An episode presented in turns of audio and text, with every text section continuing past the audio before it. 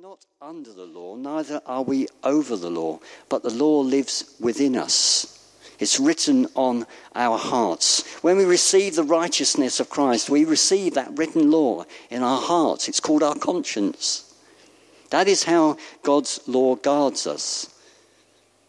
So, how can we keep our way perfect and holy before God? By guarding it with the Word of God. I've already given you an example of my shopping blunder. If I've stolen intentionally or unintentionally in the past, there is forgiveness for me. Upon repentance, Jesus will forgive. I'm no longer under the punishment of the law, but I'm equally not above the law. So I cannot deliberately go on stealing things. The law is there and it helps me, it guards my heart, it helps me to keep my way pure. But we have another problem, don't we? Some of you are probably already thinking about it. Some laws seem to be timeless, such as murder. Other laws we don't seem to keep, do we, as New Testament Christians?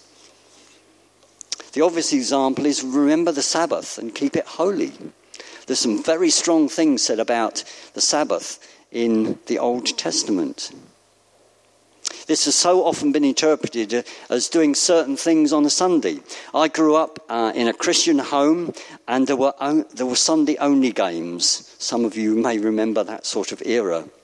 This did not include me running about the garden, which is what I often wanted to do. Jesus said in Mark chapter 2 the Sabbath was made for man, not man for the Sabbath. He turned it on its head. Sabbath is for man, not man for the Sabbath. In other words, God's best is to have a day of rest that will give you a healthy lifestyle. You see, God had in mind the healthy work life balance before anybody else thought of it. So it's the principle in the law of God that is important. It's not so much about what you do or do not do on a Sunday, but about taking time out like you have today to come and worship God and to rest from your normal activity. Hebrews 4 9 says, There remains a Sabbath rest for the people of God, for whoever has entered God's rest has also rested from his works, as God did from his. So there remains a Sabbath rest for us, but it's not so much about what you do or don't do that will upgrade our lives if we're resting appropriately. You see, that is not about being under the law. You must do this or you must not do that. You know, we are free, but we're not above the law. We cannot say, I don't need to meet God's family and worship Jesus, but we live with the law inside our hearts that guards our hearts. Secondly, not wandering. We read verse 10 to you. With my whole heart I seek you. Let me not wander from your commandments. And verse 105 of the same psalm says this Your word is a lamp to my feet and a light to my path. I love that verse. Your word is a lamp to my feet and a light to my path. God's word is light to us and helps to stop us wandering all over the place. That was the problem with the people of God, wasn't it? When they left Egypt, they just wandered for 40 years in the desert simply because they disobeyed God. Have you ever tried to find your way around a strange bedroom at night? You know, you've gone away and you're in a strange bedroom without putting the light on. Have you ever tried that? What usually happens is you stub your toe, don't you, against the bed. God's word is a light to our feet so we don't come to harm. We do have to switch the light on, though. Opening up God's word is important, it switches the light on for us. I like this imagery of a lamp to my feet, which speaks of an immediacy of God's word, and a light to my path, which speaks about the way ahead, the distance, the future. God's word is both a lamp and a light. We have a destiny to follow Every one of you here has got a destiny to follow. Let's not waste 40 years wandering somewhere. If you wandered, can I say to you this morning, come back on track. Father is there with the light of his word for you to follow again. Light from his word will give us a life upgrade. Have you ever watched sheep? Occasionally you see one of them wandering off on their own. Jesus speak about, spoke about this, didn't he, in one of his parables? Sheep are vulnerable when they wander off. They're vulnerable to attack from wild animals. They get themselves on ledges, and the worst thing is they can fall on their backs. Sheep don't seem to be very well designed, do they? They have a leg in each corner, but like other animals, but when they fall over, they can't right themselves. A shepherd needs to be there to help them back on their feet. Some Christians are remarkably like sheep. it upsets me, you know, brothers and sisters, when I see uh, my friends wandering off somewhere. And I don't just mean wandering from church to church, some Christians do that. But you can still attend meetings and in your heart be wandering all over the place. When we wander, we are vulnerable to attack from wild beasts. The devil prowls around like a roaring lion, seeking someone to, to devour. It's 1 Peter 5. That's a striking picture, isn't it? The devil prowls around like a roaring lion, seeking someone to devour. We're vulnerable when we wander. You're vulnerable to falling on your back and not being able to get yourself up again if you wander. When we fall, we need someone to help us. And Jesus, the Good Shepherd, is there to pick us up and bring us back to the family. But let's not wander in the first place. Are you wandering in some way at the moment? Then come home. Wandering, you know, has a bit of a passivity about it. We see extremes in our society, don't we? We see people who are very aggressive and people who are very passive. Just passively wandering, I don't believe is godly. Wandering off where we fancy, going where the grass is greener, just like sheep do. Taking life as it comes, going where the wind blows, whatever will be, will be. I don't think that's a godly lifestyle. What did Paul say in Philippians? I press on toward the goal of the prize of the upward call of God in Christ. There's nothing passive there in Paul's words, is there? I press on, he says. Paul's not wandering around. Yes, it's important that we take time to rest, the Sabbath rest. But there's times when we need to be, you know, forceful and determined and press on.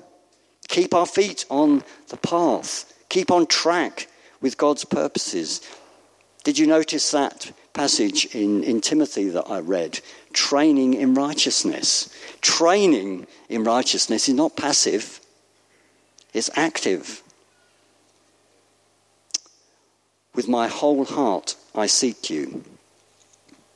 The third thing, in verse 11, it says, I've stored up your word or hidden your word in my heart. You remember the story of Jesus as a, a young boy in the temple. Mary and Joseph didn't fully understand their 12 year old son. What was Jesus doing? What was he saying? I guess there's some of you that might not understand your children too. But Mary treasured those things up in her heart. The storing up of God's word in our heart is so important. Even those things that we do not understand, they will protect us and enable us to live holy lives. Scientists have found that there's a direct link between what we think and what we remember, what we store up in our brains, and our physical and emotional health.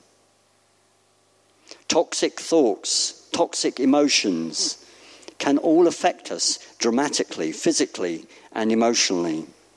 Toxic thoughts and emotions are things like unforgiveness and offenses against another person, jealousy, hatred, fear. The list goes on. You can add your thing in there. Storing up these things are not good in our hearts. When we put our, where we, what we put into our storehouse, what we hide in our hearts is so important. This enables us to fight the battles of temptation. This is what Jesus did in the wilderness. He fought the enemy's lies with the truth from God's word. which he had stored up in his heart. Don't store junk in your heart. Junk is unsightly. Junk always needs to be put in a skip and removed. IKEA a few years ago had a sales slogan which said, chuck out the chintz. You might remember it. That's a good thing to do. Chuck out the junk. Chuck out the junk. Store up for yourself treasures and promises from God in your heart. I've been doing some decorating with a little help uh, recently, and uh, I removed everything, most things, from my lounge and put them in uh, a spare bedroom. You can hardly get in this spare bedroom. It's completely full and, and stuff. It's not clutter, obviously. It's all my, my possessions. But you can hardly open the door. And I've just shut my door on it. I'm ignoring that room. And, you know, some of us treat those things that have happened to us in that same way. We put them somewhere in our heart and shut the door on them and pretend they're not there. They're junk. They need to be dealt with. What you store in your heart is important. Fourthly, being teachable. In verse 12 it says, the psalmist says, Teach me your statutes, teach me your ways. And you know, having uh, an open heart uh, to God's word, seeking truth with our whole heart, being teachable all our lives is a beautiful quality. Spending our whole life in the word of God with a teachable heart, never reaching the point where we feel we know it all. That is so fantastic. That's what we should be as Christians, shouldn't it? Lifelong learning in God's university is fun because, you know, the more I know, the more I realize I don't know, but actually I can know more. There is always new depths to fathom in God's word. Moses said to God, Teach me your ways so that I may know you. Fifthly, declaring truth. With my lips I declare all the rules of your mouth. Speaking and singing out truth from the Word of God strengthens our hearts, doesn't it? That's one reason why we worship. It's so uplifting when we sing biblical truth. It takes us to new places. Singing good doctrine and truth builds up our faith. When you're downcast or under pressure, there's nothing like a good sing of biblical truth. Do you find that? To have an upgrade in life, get in the shower or the bath the place where you can sing and nobody minds, and just have a blast with some songs. Get some truth into you. Sixthly, delighting in truth. Delighting has that meaning of rejoicing or being joyful. And Sam had a spoke a brilliant sermon last week. If you didn't hear Sam, listen to it on the web. I really recommend it. It was a great sermon on celebration. But delighting and being joyful. Jesus said in Matthew 22, you shall love the Lord your God with all your heart and your soul and with your mind. I think we're good at loving God with our hearts, aren't we? We love to engage with God in worship and love Him with our hearts, but we can also love God with our minds. Love God in your thinking about the truth in His Word. On Sunday mornings, after we've had worship, it's easy to go into sermon mode, isn't it? Oh, well, I'll just hear it out for the next half hour. But actually, we worship as we listen to God's word. We can worship Jesus in the word. As we process the truth from the Bible, we are worshiping Jesus because he's the author. As we read the scriptures during the week, you're worshiping God with your mind. Seventhly, we're getting there. You're doing well. You're right. You're still with me. Meditating. Philippians 4 says, whatever is honorable, whatever is just, whatever is pure, whatever is lovely, whatever is commendable, if there is any excellent, if there's anything worthy of praise, think about these things. What you have learned and received and heard and seen in me, says Paul, note that what you have learned with your mind, put into practice, and the peace of God will be with you. Chewing over God's word gives us an upgrade in life. I love meditating on God's word. Have you ever watched a, a, dog or cat eat their food? They rush to the bowl and just woof it down in seconds, don't they? It's like the food doesn't touch their sides of their mouth. They just gulp it down. Do you gulp down God's word? You know, as a duty, got to get through the passage, you know, keep my notes on so I'm not a day behind? Or do you savour it? Do you meditate on it? Do you think upon it? Do you chew it over? Do you digest it slowly? It will upgrade your life. Eighthly, fixing our eyes, setting our sights, setting our vision on the goal, pressing towards the goal as Paul encourages us, not wandering, but actively pursuing and following Jesus. And ninthly, verse 16 says, not forgetting, not forgetting the word. Blokes tend not to read instructions. I'm actually getting better. But don't be a bloke with the manual. You know, get it out when things go wrong. Let's not get the word of God out when things go wrong. Let's not forget to read the manual and allow God's word to shape our lives, to be trained in righteousness. Many over the centuries have given their lives that we might have the Word of God accessible to us. James, um, who Simon's just visited, is giving his life to translate the Scriptures, the New Testament, I think it is at the moment, into the local language. Many have given their lives in different ways that we might have this precious Word. Let's not neglect or forget this precious book. Let's plumb its depths for truth that will truly give us an upgrade in life.